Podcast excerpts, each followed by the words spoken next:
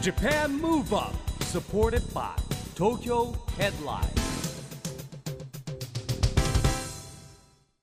こんばんは。日本元気にプロデューサーの市木浩司です。ナビゲーターのちぐさです。東京 FM Japan Move Up この番組は日本を元気にしようという東京ムーブアッププロジェクトと連携してラジオでも日本を元気にしようというプログラムですはい、また都市型メディア東京ヘッドラインとも連動していろいろな角度から日本を盛り上げていきます。さあ今週も早稲田大学リサーチイノベーションセンターで開催された Beyond 2020 Next Forum 総合セッション SDGs ピースコミュニケーションの模様をお届けします。や今回のフォーラム市木さんさまざまなジャンルからいろんな方に来ていただきましたね。はいもう3週にわたってねそれぞれのテーマやってきましたけども、えー今回はですねダイバーシティそしてね、えーやっぱりこう男女のバランスも考えてですねジェンダーも考えていろんな方に参加してもらいましたからね、うん。はい、ね、先々週からお届けしていますけれどもいよいよ本日お届けするのはラストのセッション3でございます、テーマは SDGs と未来。ファシリテーターはジャーナリストの堀潤さん。パネラーは国務大臣の井上真司さん。アーティストで UNHCR 親善大使の宮城さん。デロイトトーマツコンサルティング合同会社スペシャリストの若林梨沙さん。そして市木さんです。それではその模様をお聞きください。 Japan Move Up supported by Tokyo Headline。この番組は東京ヘッドラインの提供でお送りします。Japan Move Up えー皆さん改めましてこんばんは、えージャーナリストの堀潤です。引き続きこのセッションのファシリテーターを務めさせていただきます。まああのー、3, 3つ目のセッションですがテーマが今度は広いです SDGs と未来というテーマで5人の方にお話を伺いましょう、え早速ご紹介差し上げます。まずは国務大臣え国際博覧会担当大臣内閣府特命担当大臣の井上真司さんです。井上さんよろしくお願いいたします。そしてアーティスト UNHCR 国連難民高等弁務官事務所親善大使宮城さんです。よろしくお願いします。お願いします。えそしてそのお隣デロイトトーマツコンサルティング合同会社スペシャリスト若林梨沙さんですよろしくお願いしよろしますくお願いいたします。えそして Beyond 2020 Next Forum 代表幹事早稲田大学グローバル科学知融合研究所副所長市木浩二さんですはい、よろしくお願いします。はい、よろしくお願いいたします。さあ、あのーうん、冒頭のセッションからもお伝えしているんですが、本当にこう SDGs って多岐にわたりますよね。ただ根幹は持続可能な開発。でそれはまあ私も皆さんも世界中のそれぞれの私がそれぞれが思い描く幸せ幸福が追求できるような社会の在り方、まあ、そこを目指すというものですね。まあ、本当に世界情勢も混沌としています。し国内もさまざまな課題があります、まあ、僕はあの今連日ミャンマーのね皆さんと一緒にいろんな発信をしているんですけれどもこんな非人道行為がまかり通っていいんだろうかと、えーそういった状況もあります。これも実を言うと SDGs に関わってきますよね。ジェンダーの問題もあります。戦争の問題もあります。で環境も痛めてます、えーいろいろ多岐にわたります。えーそれだけに今日は5人の方にいろんな知恵を拝借しながら未来について語っていきたいと思います。さあ大臣井上さんはこの SDGs というものに関して、まあ、どのように、まあ、取り組んでいらっしゃるのかそのあたりからぜひお話伺いたいんですがよろしくお願いいたします。えー、とまずですね今 SDGs のお話ちょっとありましたけれども SDGs はやっぱり非常にこう分かりにくいんですね。で逆に言えばこうすごくふわっとこういろんなことに関わってくるもんですからそれを国民の皆さんに関心を持ってもらって理解をしてもらうそして応援してもらうっていうのがなかなか難しいな。でももうこれ2015年からずっといわばやっておりますからそれがまあだんだんこう普及してきたのかなと思ってます。そういう意味ではこういった今日シンポジウムもやっていただいてこういろいろ PR できるっていうのは非常にありがたいなと今日呼んでもらってありがたく思ってます。ありがとうございます。日本のね取り組みについてもこの後お話さらに伺っていきたいと思いますがまさにこう万博は一つ SDGs を考える上でも非常にこう大切な理念概念の一つにもなるんじゃないですか。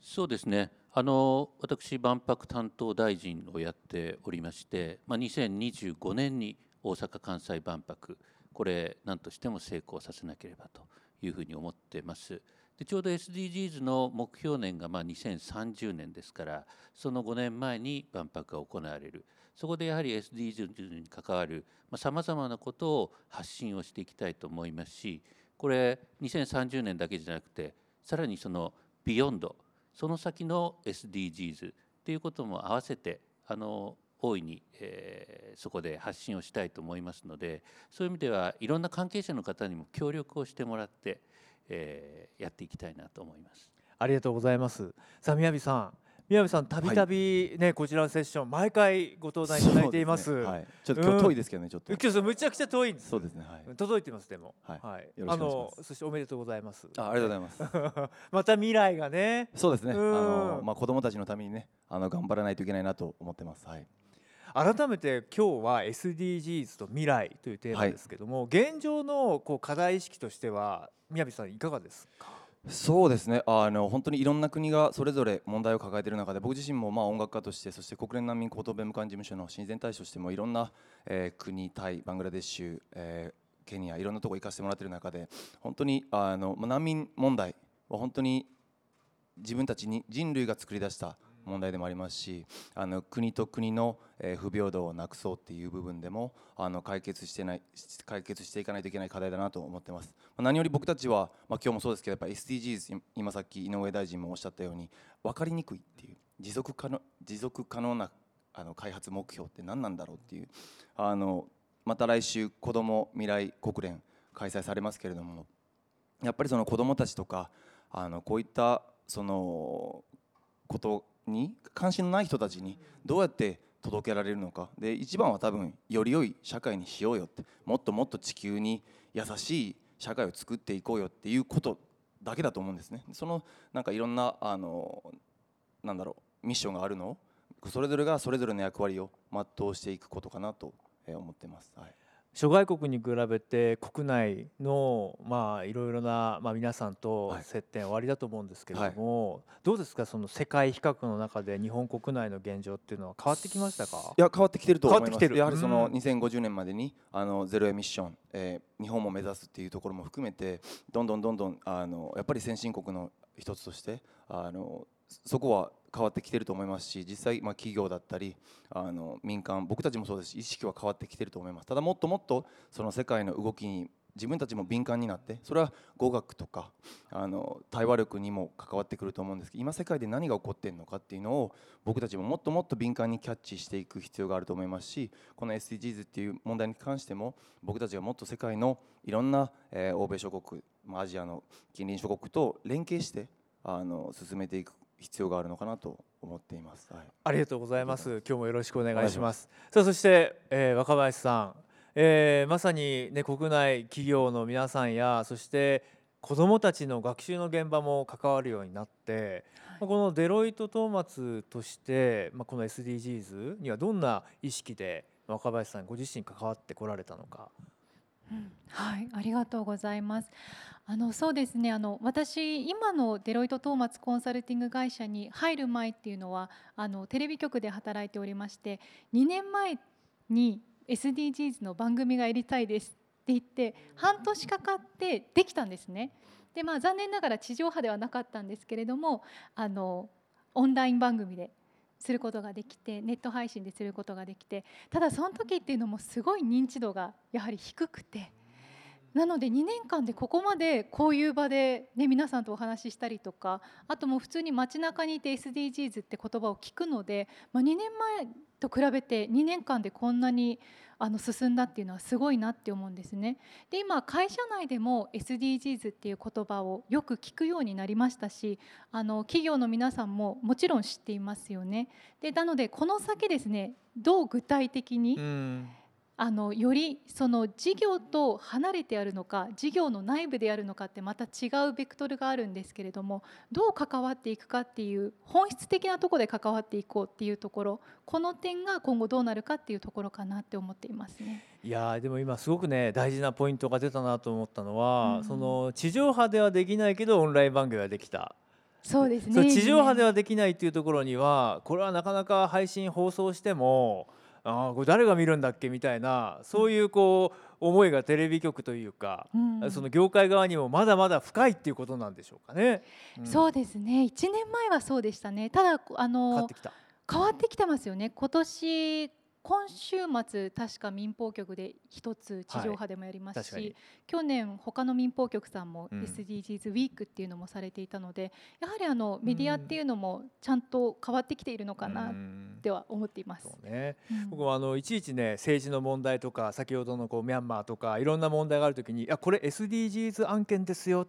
えー人権侵害されてますよ」とかね「ジェンダーバランス悪いですよ」あのバッジは飾りじゃないですよみたいなことをうん。そうやってね伝えるようにしてるんですよ。ままだちょっとね乖離があるのかなっていう感じはしてね。うん。でも変わってきた、ね。うん、変えていきたいですよね。そうですね、うん。もっと変わらないともっいけないとと変わらなきゃ思っています。いけないね。はい。ありがとうございます。さあそして市木さん、はい。えー取り組み続けてまいりました。はい。えー2020年、はい。えーから2021年になりました。取り組みここまでのところ実感いかがですか？そうですね。やっぱあのーまあ、P- SDGs ピースコミュニケーションということでです。ね、まあ、堀さんも宮城さんもですね、えーまあ、あのボードメンバー的に一緒にやってもらってますが、まあ、本当にね、えー広がりは感じますね。いろんな意味で広がりが感じますしやっぱりあと一つはですねやっぱ2030年ってやっぱ未来のことなんで子どもたちのためにどうなるんだっていうことをですね非常にねやっぱりこうみんなで定義してきた中で、えーこの間ですねあの今も話してましたけどあの、まあ、3月27日にねえー子ども未来国連っていうのを企画しておりますがもう僕も今あのいろんな大使館も回ってるんですね。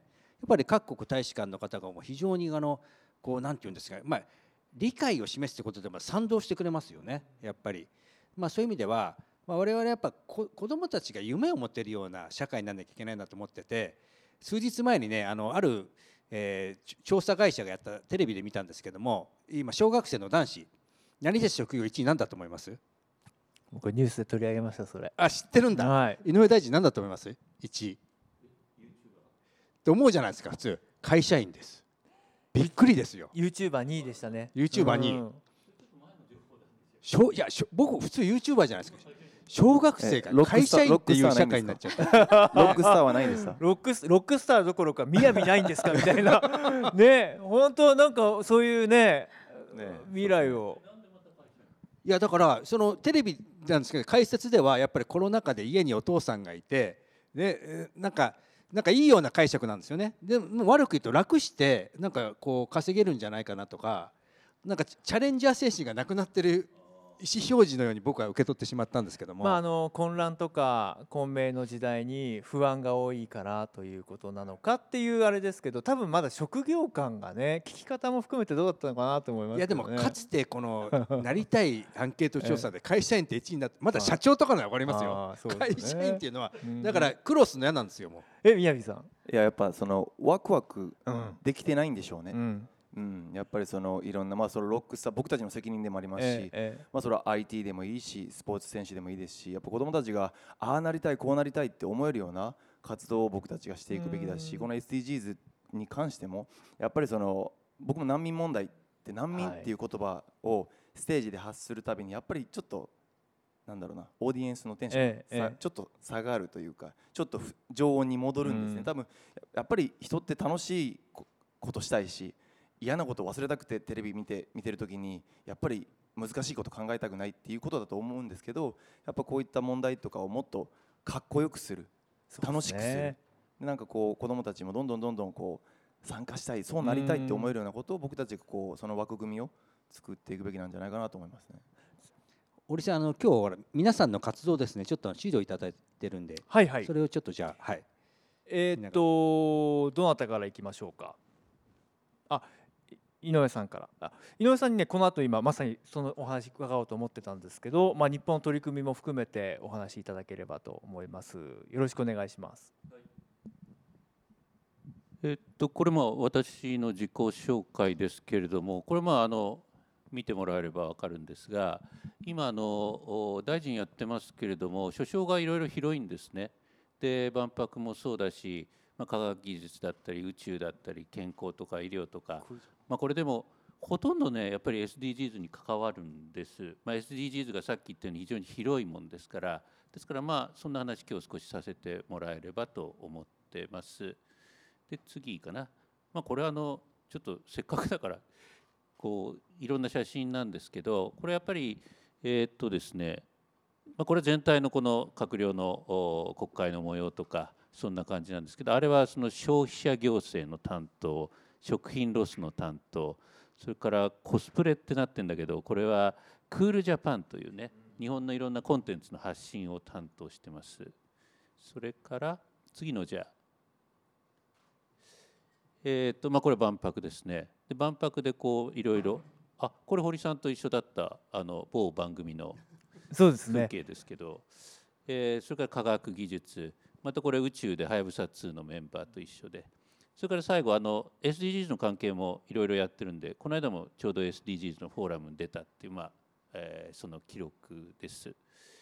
という感じでいろんなことをやっております。うんありがとうございます。で宮城さんも今日ご用意いただいたので、はい、てかあの改めて。井上大臣クールジャパン僕も世界でいろいろライブやってるのでよろしくお願いします。また改めて相談させてください。とスッときましたね。はい、もう今もずっとマイクでもういつ喋ろうかなと思って、はいまあ、僕あの本当に音楽家としていろんなところ、えー世界中回る中で、まああのまあ、俳優としての活動、えーモデルとしての活動をさせてもらっていて、えー先ほども言った通り国連難民高等弁務官事務所、えー国連の、えー難民支援をしている機関の、えー親善大使として、えー活動をさせてもらっています。で今年からこあ先去年か。ECC の、えー語学教育推進アンバサダーという、えーこともやらせてもらってて、まあ、これは本当に日本にいて日本の特に子どもたちも含めてやっぱりその語学力対話力、えー交渉力世界にいろんな日本ってたくさん素晴らしい文化、えープロダクトがある中で世界にやっぱりなかなか勝負できてないのってやっぱそういった部分もあるのかなと思ってそこら辺僕もあの頑張って後押ししたいなと思ってやらせてもらってます。宮城さんはご自身の語学っていうのははもともとお話ができる僕はもうゼロです。もう25歳からやってるので僕めちゃめちゃゃもうあれなんですよ。遅いんですよ。なのでうん。逆に言うとその喋れないもどかしさともう分かるのでで勉強する時のそのやっぱ大変さも分かるので、まあ、今コロナでなかなか僕も海外に行けないので日本にいる中でそのやっぱりにこの国に何ができるんだろうって考えた時にそうやってその世界に行く行きたいと思ってる人たくさんいると思うんですけど生き方が分からないとかあのそういう人たちの後押しをできる後押しをすることも僕のミッションなのかなと思って、えー今やらせてもらってます、まあ、これがあのそうですね。あの親善国連難民高等弁務官事務所の親善大使としての、えー活動をしている中での取り組みなんですけれども、まあ、本当にあの難民キャンプに行って子どもたちと、えー音楽、まあ、それこそ言葉を超えて、えー子どもたちと音楽であとスポーツそういった文化の力を持って、えーいろんな人とつながる。そしてその,、えーその現状を世界にあの発信するということを僕は今やらせてもらっています。はい。そうですね。大体サッカーやると大体子供たちにボロボロにやられるんですけど。結構みんな本気なんで、元気だし、はい、ん。こういった活動をさせてもらってます。はい、ありがとうございます。若林さんもスライドありますかねあ。はい、ありがとうございます。あの少しお話しさせていただいたんですけれども、もともとアナウンサーをしていて、で SDGs の取材とか、あと教育についてあのメディアリテラシーのあの教える活動っていうのを小学生たちにやっている中であの伝えることってすんごくすんごく大切なんですけれどもあのなかなか SDGs の認知度っていうのも上がりませんでしたりしてちょっとこう歯がゆさもあったんですねなのでこう自分としては伝えることプラスもうちょっと自分で何か活動できるようになりたいっていうことがあってあのデロイト・トーマツコンサルティングに転職してで今そのコンサルティングプロジェクトをしているほかにあの先ほどセッション1で説明させていただいた小学生向け SDGs 教材の開発でしたりっていうのを早稲田大学と連携してしたりとかっていうことを今推進しているということです。で次のスライドになるんですけれどもなのでもともとこういうアナウンサーとして番組をやったりとかあとまあ取材していました。でえっと右側の写真はそのメディアリテラシーを教えた時なんですけどもあのやっぱりこう日本の教育って結構型にはまってしまっていて暗記型のものが多いのでこうメディアリテラシーっていかに頭を柔らかくして想像力を鍛えていくかっていうところもあるのでそういったところでちょっと日本の教育に対しても何かできないかなっていうことが思ったきっかけになったっていうところですね。で真ん中の写真なんですけども実はプライベートでイスラエル行った時に現地の JICA の方にお願いをしてパレスチナ自治区の難民キャンプ行かせていただいてでそれが実はあの宮城さんがあのされましたよねパレスチナ自治区で。あそこは僕してないかも。あ本当ですか、はい。ああじゃあ違う場所あったのかな？なんかそのチャイカの職員の方が宮城さんのそのライブを。の方とはよくあのあそうですよね。はいそうで宮城さんのライブで本当に子どもたちがもう笑顔が輝くんだっていうお話を伺っていてなのでなんか今日ご一緒できることすごい楽しみにしていました、いやこちらこそよろしくお願いします。ありがとうございます。すいません。こんなたわいもないプロフィールになってしまって。いやーありがとうございます。いやむちゃくちゃ大事なの。はやっぱり発信ですよね。先ほどまあ大臣からも宮城さんからもありましたけど SDGs ってじゃあ何なのっていうのをちゃんと見せてあげられる。ちゃんと実感してもらえるような発信必要ですもんね。うん。うん、そのスキルが生きるんじゃないかなって、うん、思いました。さあそしてでは早速ですが本題に入りたいと思います。井上さんあの日本国としてじゃあ SDGs ここまで、まあ、何ができてまだ何が課題として残っているのか現在の取り組みの状況についても教えていただけますか？そうですね。あの日本政府としてはですね SDGs については、まあ、SDGs 推進会議ということで、まあ、総理をヘッドにして関係閣僚みんな全閣僚かな私も入ってそこでこう司令塔の機能でやってます。で具体的にはそれをアクションプランというものを作りましてで各省庁これを SDGs の目的の中でやるようにともうものすごい項目がたくさん並んでましてねでそれをまあそれぞれが進めていくといったようなことなんですけどこれだからさっきも言ったようにもうものすごく広いんでたくさんありましてねはっきり言って見てもわけわかんないですよ。だからそういう中でどういうふうにしていくかっていうことで例えばの具体例で言えばですね今ちょうど一番最重要課題ってコロナじゃないですか。でコロナを克服していくということであれもまさに世界で誰一人として取り残さないという SDGs の理念の中でユニバーサル・ヘルス・カバレッジという言い方してますけれども世界中ですね必要な医療なんかを受けられるようにと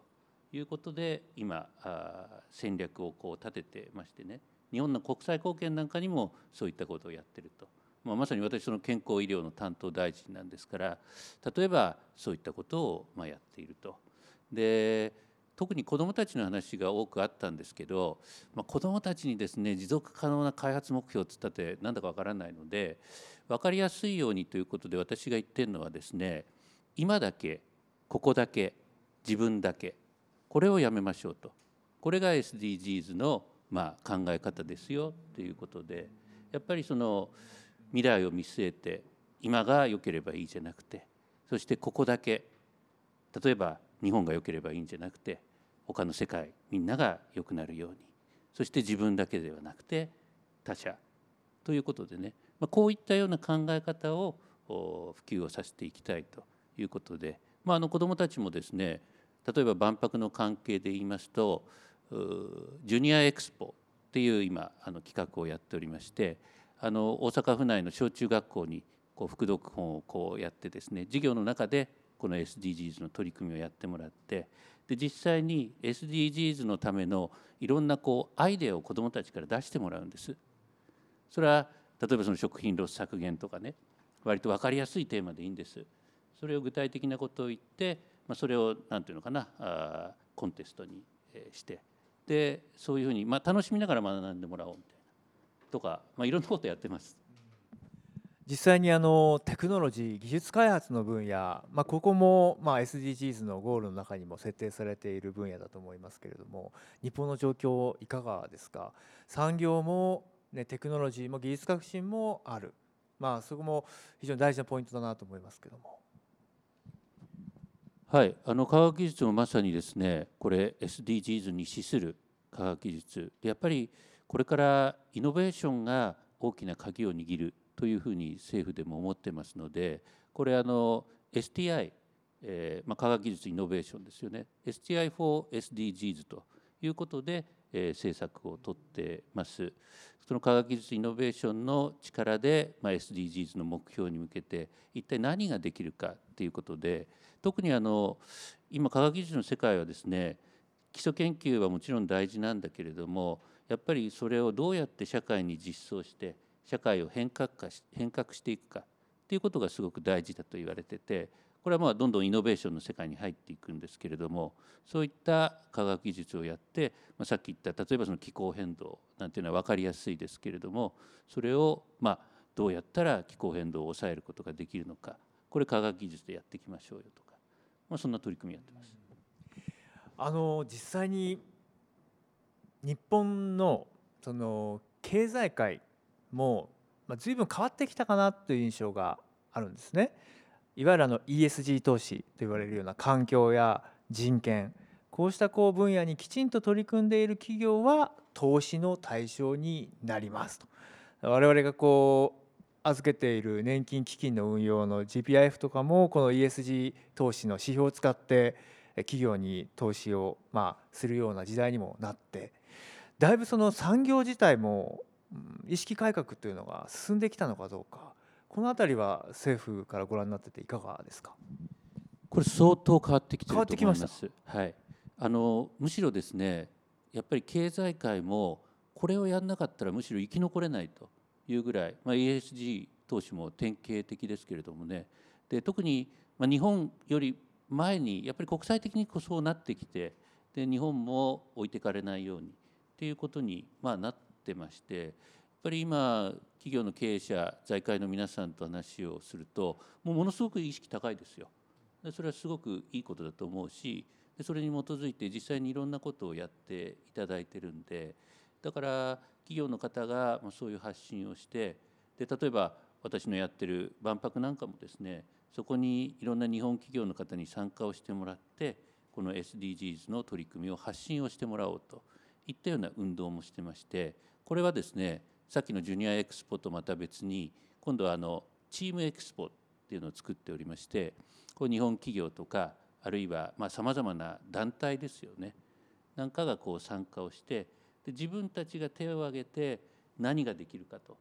いうことで行ってきてでそれがこうプラットフォームになってましてね誰かが手を挙げてこういったことをやりたいっていうとそれに対して協力できる人がまたそこから手を挙げてでそこでジョインとしてやっていこうとかそんな取り組みを今やってます。ありがとうございます先ほどのえ今だけここだけ自分だけ、うん、これ非常に分かりやすいですよね。これ子どもからまさにこの、うん経済活動をしているようなこう我々までそういう意識が浸透すればいいなって思いましたね。宮部さんどう聞かれましたか？いや名言ですね。あのもう歌詞にしたいなと思ってる。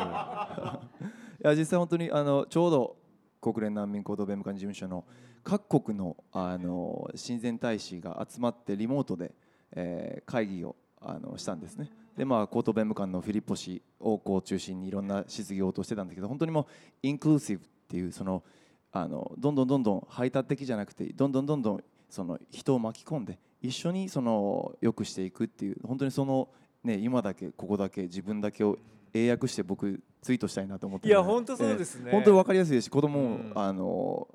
ね聞けば分かるじゃないですか、ええ。そういったなんかこう分かりやすく噛み砕いて説明していくことすごく大事だなと思いますしでその、まあ、産業に関して言えばやっぱり欧米がすごくリードしている中で僕たちもどんどんどんどん追いついていく必要ありますしあの例えばアップルとかが下請けにそういった、うんあの意識を持った企業その、うん。ゼロエミッションを目指している企業の部品しか使わないとかそういったことを日本も今どんどんどんどんできるようになっているっていうのはすごく大きなことだなと感じてます。本当ですよね、まあそこからあの私たち例えば消費者も想像するべきですよねそうですね。だ僕たちがそのそういった理念を持っている企業を応援する、そういった理念を持ってた政治家さんを応援するとか、なんか僕たちの方もどんどんどんどんあのアクションできると思うので、なんか変わりつつあるなという感じは僕もしています。はいさんどう聞かれましたかいやまさにねあの一部で若林さんたちとね一緒にやっていますあの、SDGs をあの学校で教えようっていう動きの中で、まあ、いい教材が今ないっていう話がですね結構いろんなとこ聞かれまして今まさにあの一緒にねえーいろいろ考えてるんですけども今分かりやすいですよ。これは小学生向けに最高なですね、えーちょっとキャッチフレーズになるなというふうに思いましたね。ダメよ自分だけ。ダメよ、はい。ここだけ、うん。ね今だけじゃダメよ未来考えようねっていうね、はい。っていうのがあります。やっぱりこのコロナ禍でやっぱりだんだんこう人との接触が減っていく中でねやっぱりでもやっぱりリアルなつながりとかですねそういう自分のことだけじゃないって思うことって大事ですよね。うん。岡林さんどうですか？はい、私も今の井上大臣の今一緒に連携している学生のみんなと共有したいなっていうのをすごい思ったんですけれども。あの一つあのすごい思っていることは日本ってあの ESG の中でも特に環境に現在偏っているのかなっていうのは思っているのでその小学生のみんなと考える時もちゃんと人権の方ソサイティの方もちゃんと考えていけるようにしたいなというのはすごい思っています。いや確かにねそのメディアで取り上げられるテーマもエコとかそのキーワードで SDGs が語られるケースがまあ多い印象やっぱり発信してても感じますよね。はい、すごい感じますね。うんうんなのでやっぱりこうニュースを子どもたちが見てると、うんうんそっちを見てしまってどれ気になるっていうと結構やっぱみんなペットボトルとはいかはいって言いやすいんですよね。だからやっぱりそれよりももうちょっと違うものもあるんだよっていうことを SDGs を通して伝えることができるなって思っているので、そういうコミュニケーションも取っていけたらなっていうのは思っています。いやもうまさにその難民の、ね、方々が置かれている状況とかなどに関してもこれ SDGs の話だよねっていう形で伝わっていくとまた捉え方が違うのかなって。そうですね。本当そうだと思います、はい、国内でねあのどうですか？その環境とかそうした分野については確かにじゃあストローはやめようかとかあスプーン別のものにしようかとか確かに広がっている感じはありますけど若林さんの指摘のあった人権とか社会の在り方みたいなこういうことももっと伝えていきたいですねっていう話がありましたけどそう宮城さんですねいやうん本当にその通りだと思います。なかなかやっぱりその難民という言葉自体が難しい民とか言ってやっぱりその耳を塞ぎたくなるようなうん。あの響きでもあるので。で実際僕たちもあの、まあ、日本はそこまであの多くの難民を受け入れてはいませんけれども日本にもやっぱりいてそうね、うん、そういったいろんなあの学習の、えー大学に行って勉強できる制度を活用してあの必死に頑張って日本語もいろんなことも勉強している学生の方もいますし、うん。なんかその身近にそのそういった環境からそのいろんな国をねそのからある種避難してきた人たちがいるっていうことを子どもたちもなんかもっと知るということがすごく大事なのかなと思いますね。はい。僕はあの宮城さんに知恵を借りたいのは先ほどオンラインで世界中の大使たちとのセッションもあったというふうにお話しされていましたけど、まさにちょっと見たくない難しい聞きたくない怖い、まあ、そういうようなイメージを持ちがちなものに関して理解を深めていったり、はいまあ、現場を共有していったりするのにはどんな方法があるのかなって。やっぱり同じ温度であの語れる場をいっぱい作っていくことかなと思いますし、まあ、こういったトピック自体をもっとかその話しやすいものとして僕たちも喋るというか堅苦しくなくやっぱりこういうのってこの子ども未来国連もそうですけど大人がどれだけ言ってもなんだろう僕も娘たちがいるんですけどやっぱ僕たちがいくら言っても変わらなくってその彼彼ら彼女たちが変わりたいと思えるような環境を僕たちがどうやって作ってあげられるかだと思うので難民問題に関してはやっぱその難民問題というものをもっとその常温で語れる、場を僕は作りたいし例えば楽曲の中にその難民の人たちのストーリーを歌った曲を作る。でその曲がかっこよかったらその曲に耳を傾けてくれる人もやっぱり多くなるわけでなんかそういったことをで僕もまあ日本にいる難民の人たちとも接触をしてうん。いろんな普通に頑張ってる若者だし僕たちと何も変わらないあの人たちなのでなんかそことのその接点とかリアリティを持ったあのなんかやり取りをなんか届けられればもっともっとあの広まるんじゃないかなと思ってますね。そうですよね、あの SDGs のゴールの中にはパートナーシップというのがありましてまさにいろんな立場からの連携というのが例えばアートとやっぱり政治アートとジャーナリズムとかアートと産業とかそうですね。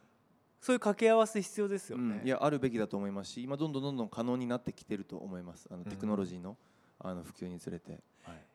井上さんどう聞かれましたか？今のアートの話もあった。いろんなこう難しいテーマを子どもたちにもそしてまあ社会に対しても同じ温度感で伝えたいよねっていうそうした宮城さんからの提言もありましたがどう聞かれましたか？いやそれは本当その通りだと思いますね、まあ、ちょっと難民の話がありましたけど、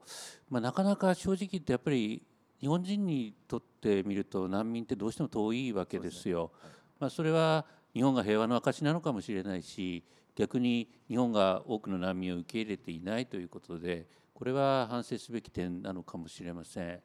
ただ例えばその人権で言えばですね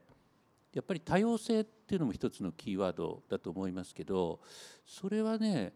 だいぶやっぱり時代とともに日本も多様性がこう認知が広がってる気はしますね。これはジェンダーであれあるいは人種とかね国民国籍とかですからこれはいい動きだと思いますんで特に我々よりその若い子どもたちの世代っていうのはむしろ例えばその外国人だってもう当たり前のように強制してますからですからそういうことはあのより、まあ、いいことはね広げていけばいいと。そういったことはすべて SDGs につながっていくんじゃないかと思ってそうですね、まあ、今日はまさに未来の話なのでその未来を信じて何をアクションしていくかっていうこともすごく皆さんと一緒にさらに議論したいんです。一方で今多様性というキーワードがありましたが、まあ、今例えばアメリカで起きていることなどあの西海岸でもアジア系に対してのヘイトクライムの問題などもあって今 NS でもキャンペーンを打ちましょうって当事者たちが声を上げていたりとかする。これだけ多様性をと言っていながらやっぱりその目の前に突きつけられた分断の壁っていうのを実感するとどういったアプローチがやっぱりさらに必要になってくるのかなっていうことももっともっと議論したいなと思ってるんですね。うん、若林さんどんなふうに思われますか？そうですね。あの多様性について考える時ってある程度人間って余裕がないとそこまで寛容になれないのかなって考えさせられてしまっていてなんか自分に余裕がある時ってあの人に優しくできたりとかできますけどどうしても自分がこうねいっぱいいっぱいの時ってもう自分のことしか見えなくなっちゃうことがあるのでやっぱりその自分に余裕が持てる環境をいかに作るかでそれって自立だと思うんですよね。自分をどう自立させていくかっていうことなのでやっぱりそういうことを考える機会が小さい時からあった方がいいなっていうのを思ってるので私はやっぱりあの日本の教育今後の教育っていうのはすごい大事だと思ってるんですね。やっぱりこう暗記事で覚えさせるんじゃなくて自分でしっかり考えて自立していく力っていうのを養わせる教育っていうのが今後本当に必要だなと思っています。宮部さんどうですか？いや本当そうですねいや本当そうだと思います。あのあのアジア人の差別の問題に関してたまたま僕の友人ダニエル・ウーっていう俳優がそのキャンペーンをずっと今やっていて僕も日本にいてずっと見てたんですけどなんかその今そういう時期に来てるというかそのまあ黒人の、ね、差別ブラック・ライブズ・マラーも、えー、ありましたしなんかこのなんだろう段階を経てまた新しいそのフェーズにいい意味で向かってるのかなっていう感じがというかそう願い願ってるんですけどで実は本当に余裕がないっていうのはあの実際今コロナでなかなか人のことを人を助けるどころかやっぱ自分のことで精一杯でこれ難民支援も本当一緒で僕たちこのリモート会議今年もやりましたあの去年もやったんですけどどうその難民問題を訴えていくのか実際自分の家が火事なのに他人の家の火事を消しに行けるのかっていうことじゃないですか。そこって本当に本当に若林さんおっしゃられたように自分に余裕を持つこと自立すること強くあることで強くあることで優しくあれるっていうのは本当にその通りだと思いますしそういったそのあの本当の意味で強くなるということのあのなんだろうなそれを教育にしっかり子どもたちに教え教えてあげることが大事だなと本当に思います、はい、そうですよね、うん、まあ、だからこそこの SDGs の中にはその持続可能な開発目標って、まあ、要はみんなできちんと安定して豊かになれる道を探ろうと。つまりみんながどっか救急じゃなくてある程度安定して暮らしがあ基盤作りができるようなものをちゃんとゴールの中に設定されているっていうのはすごく両輪ですよねそこはね。市木さんどう聞かれましたか？そうですね。あの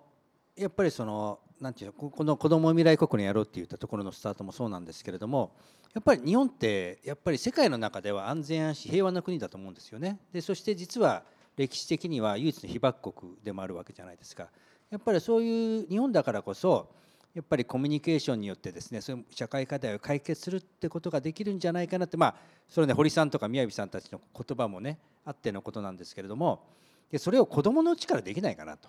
いうふうに思ったわけですよ。そして、まあ、これを発想の転換すればコロナ禍でですね今もう今海外の移動とかできない中でいうとですね、えー、今その子ども未来国連も各国の大使館にも回ってるんですけれども皆さん国内にいらっしゃるんですね。そうするとあのやっぱりこう時間もあってですねぜひあのその同じ思いを持っているような方々が多くてですね、えー、なんかやっぱなんだろう単純なんですけども子どもの頃友達だったらまあなんかコミュニケーション取れるじゃないですかみたいなね、ね、まあ、人間のあのちょっと元のようなねコミュニケーションになるんですけども。いや大事ですよ、うん、なんかそういうことで言うと、うん、まあ、いろんな各国のもうあの今回がね初めてやっぱりやるわけじゃないですか。小学生の年齢の子ども国連っていう形は初めてらしいんですけどもまだ楽しみでもありますよね。はい、実を言うとその今子ども未来国連という子どもたち世界中の子どもたちが集まって国連の議会をやってしまおうということをイベントごと仕掛けている最中。それでかつこれをですね、えー、っとこの決議した国連っていうかね決議するんですよね。これをニューヨークの国連本部に届けようということでですね、うん、あのまあ、ちょっと後ほど、えー、っとこのプロジェクトに参加いただいてたですね、えー、国連の政府代表だった星野さんからもメッセージもあるらしいんですけれども、これは決議しただけじゃなくて、えー、まずそれをですねニューヨークの国連本部に届けようというふうに考えてます。あの宮城さんもね国連本部で演奏なんかしてるし僕らもね今も2018年だったかな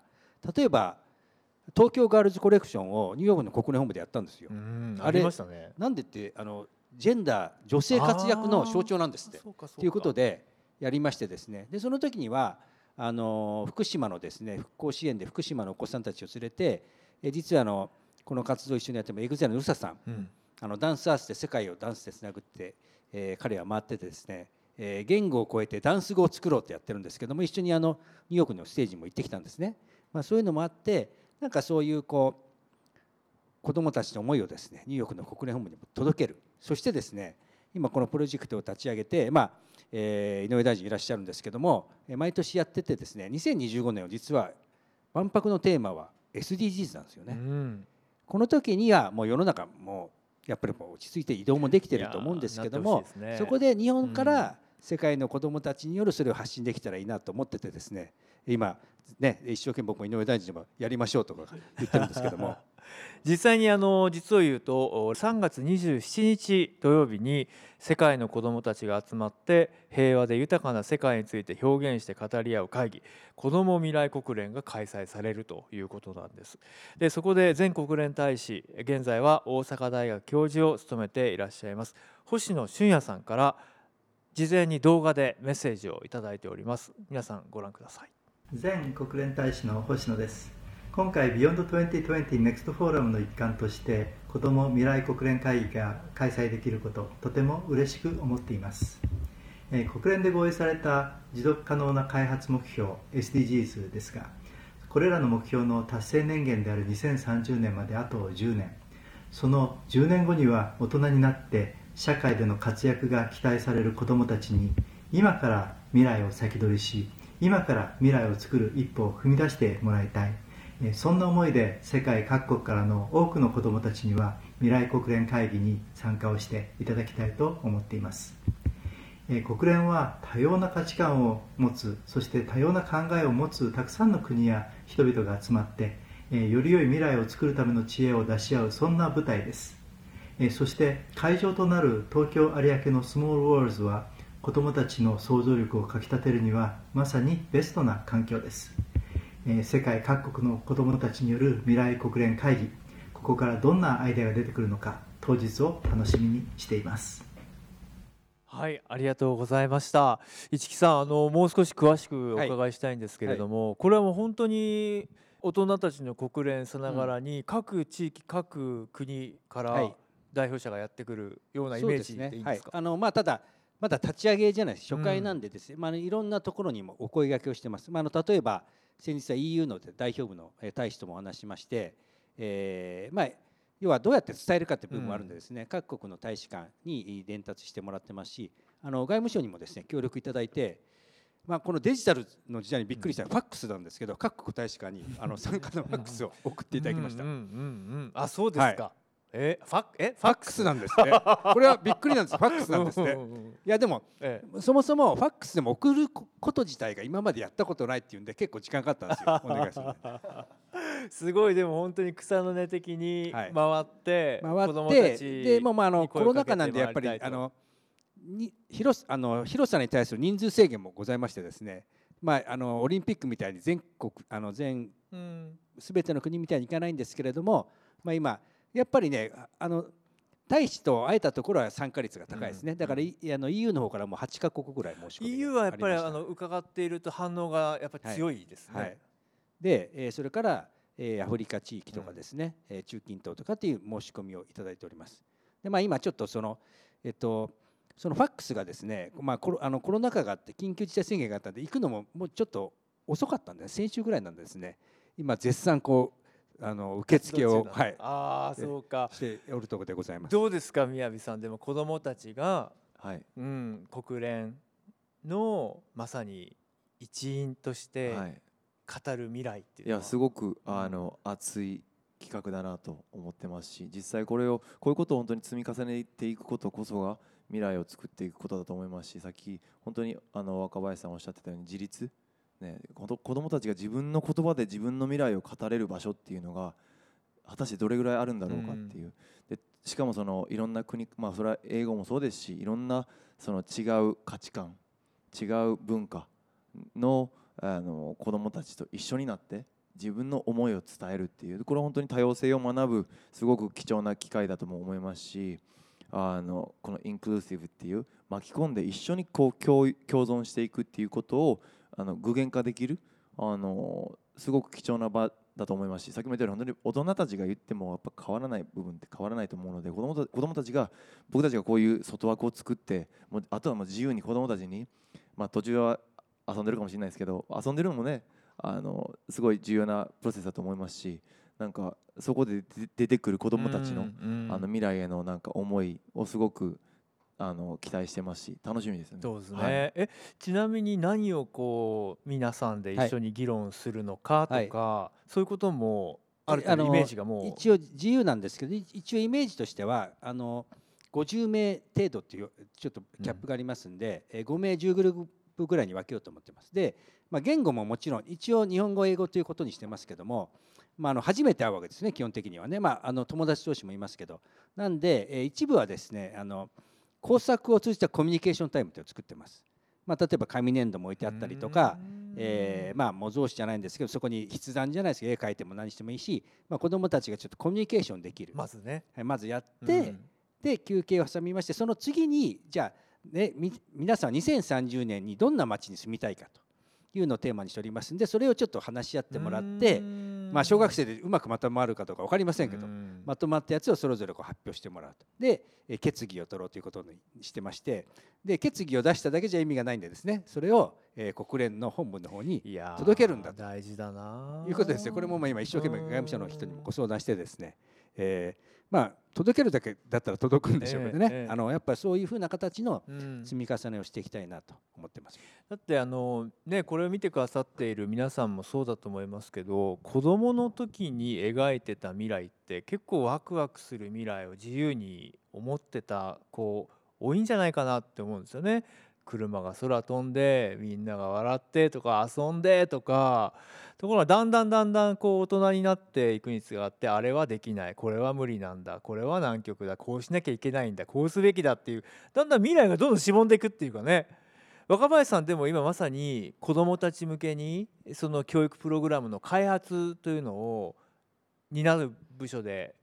奮闘されていらっしゃいますよね。はい。どんな未来をやっぱり見てほしいなと思ってプログラム作りされてらっしゃるんですか？あーそうですね。でも今まさに堀さんがおっしゃったようになんか自分が何かを変えられるんだっていうあのこれ私すごい感動したんですけども学生たちに何を最初伝えたいですかみたいなことを言ったらあの自己効力感？はい、はい、自己肯定力とも言うと思うんですけどをあの高めるような授業をしたいっていうのが一番最初に一緒にやってる学生たちから出てきてなので多分それって自分たちも感じてることだと思うんですよね。自分たちってすごい大切な存在で自分たちが動くことで何かが変えられるって。そういうふうに思うことってすごい大切だと思っていて。なのでなんか今の子どもたちに向けて考えているものはやっぱりあなたたちが未来を変えられるんだよっていうことをこう裏のメッセージとして伝えられるようなものにしたいなってすごい思ってます。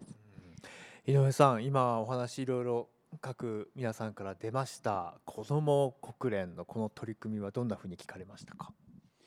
いやあの非常に素晴らしい、えー、取り組みだと思います。まあ、いろいろ大変な苦労はねあると思いますけれどもぜひ成功させてもらって、まあ、私もあの協力できることがあればと思ってます。でその絡みで言うとですね、まあ、万博の方も、うん、さっきちょっと言った、えー、プログラムはいわば万博までまだ4年あるのでその間にこう子どもたちに対して授業で教えたりとかってことをやってるわけですけれども実際の万博が始まりますとやっぱり通常のパビリオンの展示なんかの他にもいろんなイベントなんかを広い会場の中でやろうとしておりますんで、まそういう時にですねいわば子ども国連的な、いろんなことの子どもたちのイベントなんかできればいいかなっていうこともちょっと考えておりましてね。で私がこの万博担当大臣になって、ええ、あの一番実はすごく印象的だったのはですねあれ前の大阪万博って1970年です、うん、私69年生まれですからちょうど同世代なんですけれどもあの私より上の60近く以上の上の世代っていうのは本当に万博がいい思い出なんです。特に大阪の人たち。で子供の時に万博もう何十回も行った。本当に素晴らしかった。面白かった。っていうことをすっごく熱く語るんです。もう半世紀以上経ってるんですよ、だからね私はこれを見てじゃあ今の子どもたちが2025年万博を見てで半世紀経った後で素晴らしかったって言ってくれたらね、こんないい万博ないだろうと思って、こういうことをやりたいと思うんです。だからもちろん大人たちもですけれども子どもたちにぜひねこの万博を見てもらいたい、体験してもらいたい。そう思ってます。もうぜひあの子ども未来国連がその万博のパビリオンの中のをつないでいくようなそんなイベントごととして開催されたら夢があるなって思って今聞いてます。絶対忘れないですよねきっと参加した子どもたちはね。石木さんどうですか？いやもうぜひですねあの井上大臣まあ、失礼在任中って失礼なんですけどもぜひですねこれをですね子ども未来国連をですね訴状に上げていただくように、まあもう常常に僕は前からお願いしてるんですけれども、で同時に実はこれあの今度やるですね、えー、スモールワールドってとこなんですけれども今子どもたちから案を募ってですねこれ、まあ、リアルとバーチャルの世界じゃないんですこれ80分の1の模型の世界なんですよ。ここにですねスモールワール SDGs スモールワールドシティっていうのを作っていきます。で今とりあえず今回はですねその象徴的なセンターとですね、えー、タワーだけ作っちゃうんですけどもこれもあの子どもたちに今アイデア募集してですね審査員もちょっとね、えー、頼んで熊健吾さんにやってもらってるんですけどもこれは毎年こう進化させていってですねそれをなんか万博にもねそうあの子ども未来国連と同時にですね、こう出展したいなと思っていて、えーまあ、実はこの間あの経済産業省のその部署のところに説明に行ってまいりました私。で意外と敷地がなんか大きくないとかですね。まだ政府間が決まってないみたいな話もあったんですけども、ええ、80分の1の世界ですから大丈夫ですって言ってきてですね、うん、あの今ちょっとお願いしているところなんですけれども、え、まあそんなのもですねあの合わせましてですねぜひ井上大臣にはご協力をいただきたいと思います。僕はねこの市木さんがインターネットという非常に開かれた媒体でしっかりと大臣にお願いする姿が好きです。いやでもあの宮城さん今国連の話ありましたけれども、はい。はい大人社会の国連はなかなかいろんな各国の利害関係が対立して、ね、シリア内戦からももう10年以上ですよ、はい、そして今もミャンマーが香港がウイグルがね、いろんな地域で国連動いてほしいっていうようなリクエストがね、ね、ありながらっていう現状もあるじゃないですか。はい、そういうことも含めて子どもたちの未来国連の取り組みってどうなっていくのがいいのかなって。いやもう本当にね、うん、何のしがらみもなくもう自由にあの自分たちの発想と自分たちがこうあってほしいっていうのを叫んでほしいし本当に、ね、大人僕たちのねその時代のこの国連が今果たしている昨日もすごいアントニオ・グテレスあの総長もすごく頑張ってらっしゃいますけどやっぱりそのもっともっともっとイニシアチブ取ってほしいなもっとそのねその、ね、大国のもっと上でそのリーダーシップを取ってあの進めてほしいなっていう気持ちは正直ずっと持っているのでそういった意味でまあどこまでこの子ども未来国連でその全然まとまらないかもしれないですけど、まあ、それまとめるのは堀さんの仕事なので。まあでもこういったあの本当に希望が持てる。う、ん、なんかこうもちろん難しい課題がたくさんあるんですけどやっぱりこうワクワクできるかどうかだと思うんですその万博もそうですしこういった課題たくさんありますけどでもやっぱワクワクできるよねっていうしたいよねっていうことを前前提に置いたなんかそういう場をねどんどん作っていけたらいいなと思ってますね。はい。そうですよね、うん。僕もあの大阪関西出身で兵庫県生まれで育ちが箕面だったんでまさにあの太陽の塔を見ながらですね子供の頃育ちましてでその後やっぱつくばの万博行ってリニアモーターカー乗ってでやっぱりそのその頃もやはり東西冷戦、ね、その後も世界混乱してる中でも万博に行くと世界各国がみんな集まっていろんな技術とか文化とか共有しているあれがすごくやっぱり平和的だなと思ったんですよね。だから大阪が今度し将来に今混沌とした時代だからこそそういう場になるっていうのが実現されるのは本当に意義があると思うんです。改めてその万博含めて日本の未来が世界の未来がどういうものであるべきかっていうのを大事なお考えぜひ聞かせてください。あのまさにですね今コロナでね世界中がやっぱりこうすごく暗いムードだからやっぱりこう明るい未来を見せたいわけですよ。そういう意味では万博なんていうのものすごくいいコンテンツだと思っててでこの万博の中でこれテーマがありましてね「命輝く未来社会のデザイン」っていうテーマなんですね。やっぱり命っていうのは今ものすごくその健康医療もそうですけれども世界的にやっぱり人間っていうことが大事なんだでさらにそれを未来社会のデザインとしてねやっぱり未来を描いていきたいんですね万博の中で。これも2025年ですけれどもさらにその数十年先日本は世界はどうなっていくんだろうでそれを例えば科学技術の力でその未来社会のビジョンを示してでああこんなにこれから未来良くなるんだっていうことをねみんなで体感してさっきおっしゃってたそのワクワクするようなねそんな未来を描いていきたいっていう感じかな。ワクワクの源って何ですかね？大臣。ワクワクの源。そうですね。あのそういう意味ではあのやっぱり目に見える形で出したいと思ってましてねで70年万博の時に実はあの70年万博が日本で初めてだっていうのは結構ありまして例えばこうファミリーレストランとかですねそれから、えー動く歩道とかねそれからまあ携帯なんかもそうなんですけどそういうのをこう見せたわけですよ。そうするとこうリアルだからあこれかとなるわけです。でそれが実際本当に未来で普及したわけですから。で今いの一番で取り組んでいるプロジェクトは空飛ぶ車っていうやつでしてね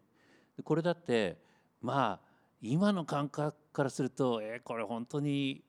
ちゃんと普遍化するのと思いますけどいや2 3 0年経ったらもうそこら中空車飛んで我々それで移動してるかもしれませんよ。それはもう今の世の中ですからいろんなことができるんでねそういったことをまあ見せてで思い描いてワクワクしてもらいたいと思ってます。ありがとうございますさあ皆さんお話伺ってまいりました。どんな未来を作りたいのか。改めて若林さん見たい未来を聞かせてください。見たい未来はそうですね。もう本当にあの2030年に SDGs の目標に達している世界っていうのがやっぱり一番ですよね。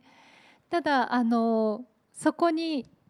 達成全部達成っていうのはねやっぱり今の現状を考えるとなかなか難しいかもしれないんですけども、まあ、少しずつ近づいている。あとそのやっぱり次世代を担う子どもたちが生き生きしている。その姿が見たいなって思ってます。生き生きね。そうですね。宮城さん。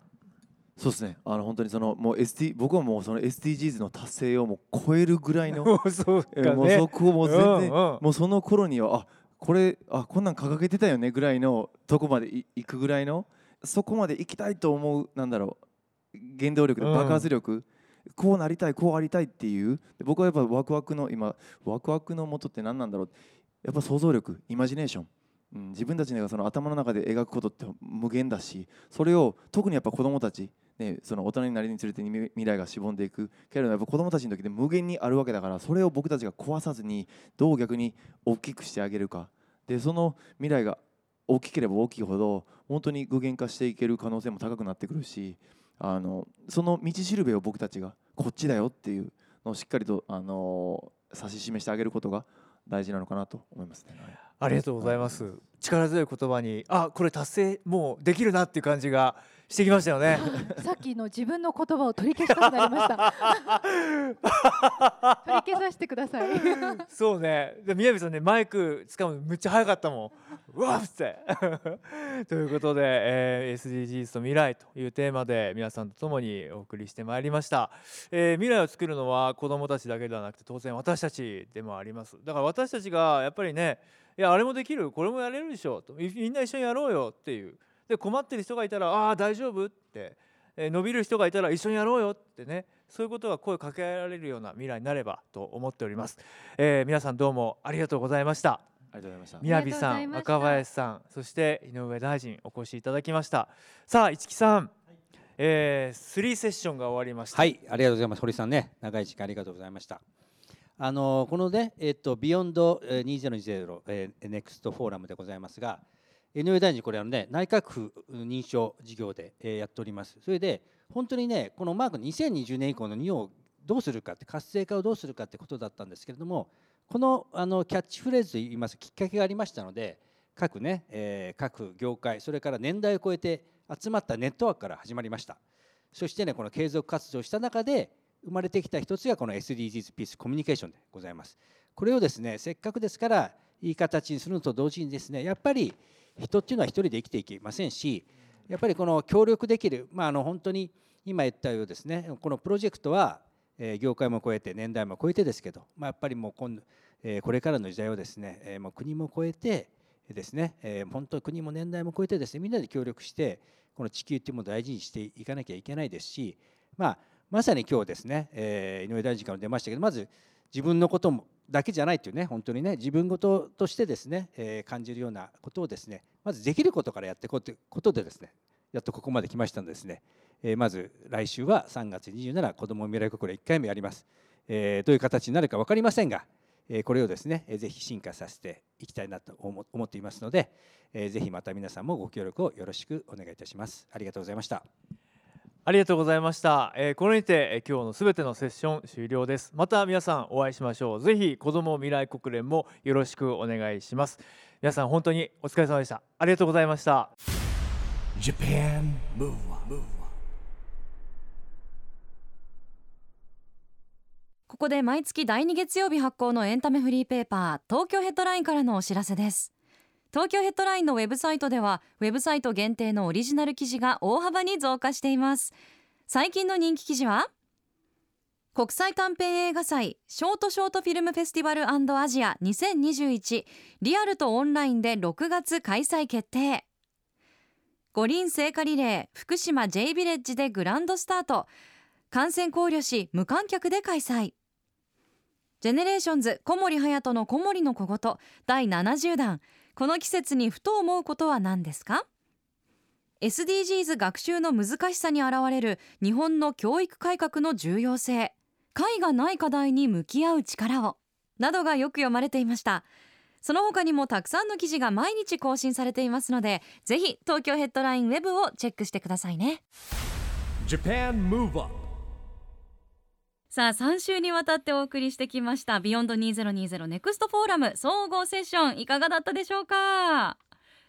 市木さんやっぱ未来の子どもたちにねこう明るい未来届けるためになんかこう使命みたいなのが今の我々大人にもありますよね。そうなんですよ僕らもあの夢の課外授業っていうのをねもともと2000年から始めてまして、まあ、日本のね全国のいろんな学校に行ってきたんですけれどもやっぱりこれからグローバルにねそしてこの子どもたちもいろんな世界の人たちとコミュニケーションを取らなきゃいけない時代じゃないですか。うんそういう中で言うと今僕らができることをやろうということでですねえ今年立ち上げました。はい、だからこそ先ほどお話に出た子ども未来国連も楽しみですよね。楽しみですよ。それで今僕ま何苦労してるってねちぐさね。またいろんな大使館行って大使と話すわけ。すごくいい機会もらってるんですけど、うん。もちろん語学でかね英語じゃないですか。でね大使館ね立派な通訳の方いるんですよ。もちろんねいるんだけど、ええやっぱりフレンドリーに行くためのうん英語力をね、最近また痛感してます。子どもたちと一緒に市木さんもいろいろ学ばないといけない。もう勉強しなきゃいけないから子供たちと一緒にも。えー常に成長でね我々はいも頑張っていきましょう、さあそしてその気になる子ども未来国連なんですがその模様を収録したジャパンムーブアップスピンオフ特別番組ピースコミュニケーション2021が明日4月4日夜7時からここ東京 FM で放送されます子どもたちはどんな未来を語り合ったのか明日の夜7時放送ですんでぜひお聞きください。いやいろんな話がありましたよ。うん。 Japan Move Up。今日はお別れのお時間ですが次回も元気のヒントたくさん見つけていきますよ。はい。これからもみんなで知恵を出し合って日本を元気にしていきましょう。はい。 Japan Move Up お相手は市木浩二とちぐさでした。この後も東京 FM の番組でお楽しみください。それではまた明日の特番で。 Japan Move Up。supported by Tokyo Headline。この番組は東京ヘッドラインの提供でお送りしました。